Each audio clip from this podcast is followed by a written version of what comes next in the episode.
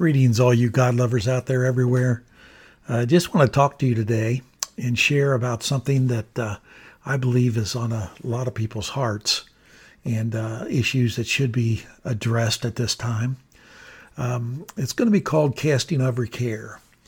And um, what I am seeing and hearing, and you hear it on, uh, you know, you can't help but being drawn in by the news media. And if you're following news and listening to news, that uh, this world's in a bad shape. Well, we know that because it's always been in a bad shape. Um, you know, we live in a wilderness and we are just passing through in this life. But um, one of the things that can happen is we can get caught up into the cares of this world and uh, entangled in them, and it can make an effect on us uh, in our everyday life. But um, I want to talk to you today and uh, dive into this and and really be sharing something that you know what Jesus had to say about it and and um, what the disciples had to say about it. So I want to start in Mark chapter four, verse thirty-five, and uh, and let's let's read that. And on the same day when evening had come, he said to them, "Let us cross over to the other side." Now, when they had left the multitude, they took him along in a boat as he was. Um, and other little boats were also with them. Now, you need to underline that. And a great windstorm arose, and the waves beat into the boat so that it was already fill, filling. But he was in the stern, asleep on a pillow. And they awoke him and said to him, Teacher, do you not care that we are perishing? Now you need to underline, do you not care? Then he arose and rebuked the wind and said to the sea, Peace, be still. And the wind ceased, and there was a great calm. But, uh, but he said to them, uh, Why are you so fearful? How is it that you have no faith? And they feared exceedingly and said to one another, Who can this be, that even the wind and the sea obey him? How often during the height of a storm in life do we ask the question, Lord, do you not care that we are perishing? In life, many people face adversities that may bring them to the point of fear and despair, asking this question of God. Through fear, discouragement, or fatigue, overwhelming thoughts can over can't overwhelm one's mind, leading uh, to the idea that we are all alone in our boat, fighting a storm, and not even God cares about us. Some may even think that uh, he must be asleep somewhere, even though the psalmist tells us differently in Psalms 121, verse 3. Um, he will not allow your foot to be moved. He who keeps you will not slumber. Behold, he who keeps Israel shall neither sleep nor slumber, neither slumber or sleep, and the Lord is your keeper. The word keeper right there means to protect or keep watch and to ward over, to hedge about. Now, what Jesus said to them um, in this verse, he said, But he said to them, Why are you so fearful? How is it that you do not have faith? And they feared exceedingly. Um, everyone has to deal with fears at some point in life. Even the Apostle Paul had to deal with fears. We find this in 2 Corinthians um, uh, chapter 7, verses 5 through 6. Um, when they arrived um, in Macedonia, our bodies had no, no ease or rest, but we were oppressed on every side and afflicted at every turn, fighting, fighting in contentions without dread and fears within us. But God, who comforts and encourages and refreshes and cheers the depressed and the sinking, comforted and encouraged and refreshed the cheers and cheered us by the arrival of Titus. Now, just as in life, St. Mark makes it a point to mention that other little boats were with them during the storm. This illustrates the truth that we are never alone when it comes to storms of life. As I said, everyone experiences a storm at some point in life. The intensity may vary, but the outcome and destruction uh, does not have to be the same. Disciples were at a point in this storm where they asked Jesus if he cared if they perished. Now, you know, you understand this word perish. It means to suffer the destruction of one's life. or to have one's life destroyed. Now, it's interesting to note that the disciples, many experienced fishermen, had fought hard during the storm, yet the boat obviously was taking on more water than they could remove. Overwhelmed by the situation, they came to the same conclusion that many people could come to. Jesus does not care that we are all going to die. They came to this conclusion based on the fact that he was not uh, up helping bail water and in a panic over the situation. This is the first truth we must understand. God never panics about anything. He knows the beginning from the end, and the results will be decided by faith in His Word. Remember, it accomplishes what He sends or speaks it forth uh, to do. What did Jesus do? He arose and rebuked the, the wind and said to the sea, Peace be still. Note the results. Anyone could come to the conclusion that this is the Son of God speaking, and everything responds to his command. However, I find that he has established a great example for us to follow. He spoke to the situation, declaring, Peace be still. What makes it so interesting is the word peace. Peace translates from a, a Greek word that means to be silent, to keep quiet, to be silent, to be calm as quiet waters. How often do we need to silence the voices during storms that are declaring uh, to us that we are going to perish? Do you not know that God is not asleep and does care what you are experiencing? The enemy is always using storms to speak fear and discouragement doubt and unbelief about God into our lives. The first thing we need to do is silence the enemy, commanding peace, silence to the enemy and the voices speaking to us. To emphasize this point, the word still comes uh, from a Greek word meaning to muzzle. To paraphrase this passage, Jesus spoke to the voices that were speaking out of the storm, saying, Silence, keep quiet, and be muzzled so that you can speak no more. How many times have we seen people muzzle an animal to keep it from barking or biting?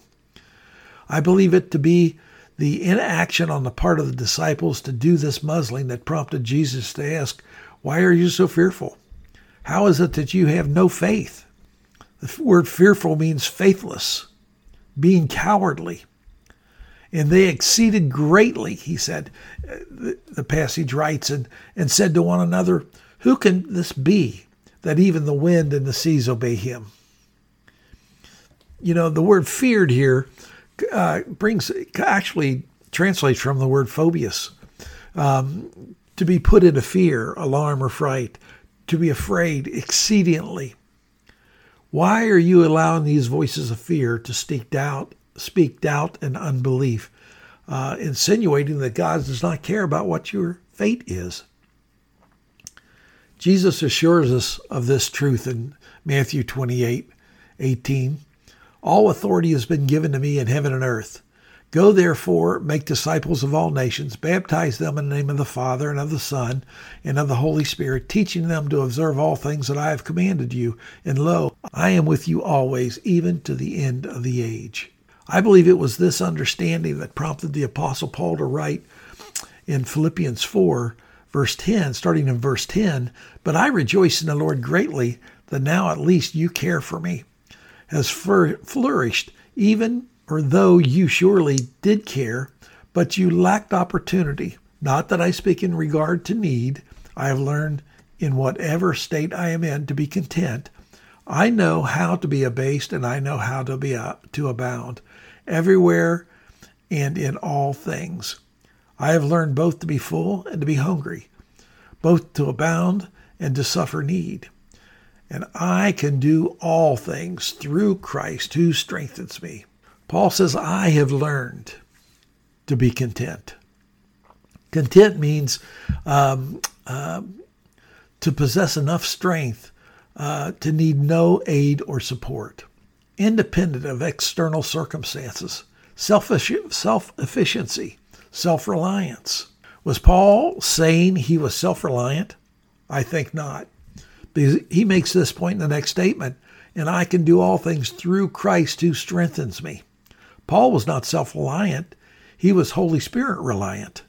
In Psalm 121, starting in verse 1 I will lift up my eyes to the mountains. From where shall my help come? My help comes from the Lord. Jesus is always with us in storms. In truth, God cares so much about our fate that he sent his only begotten Son to die for us, assuring the outcome for everyone that believes in his accomplished work on the cross. Now we read back in John 3, verse 16, starting verse 16 For God so loved the world that he gave his only begotten Son, that whoever believes in him should not perish, but have everlasting life.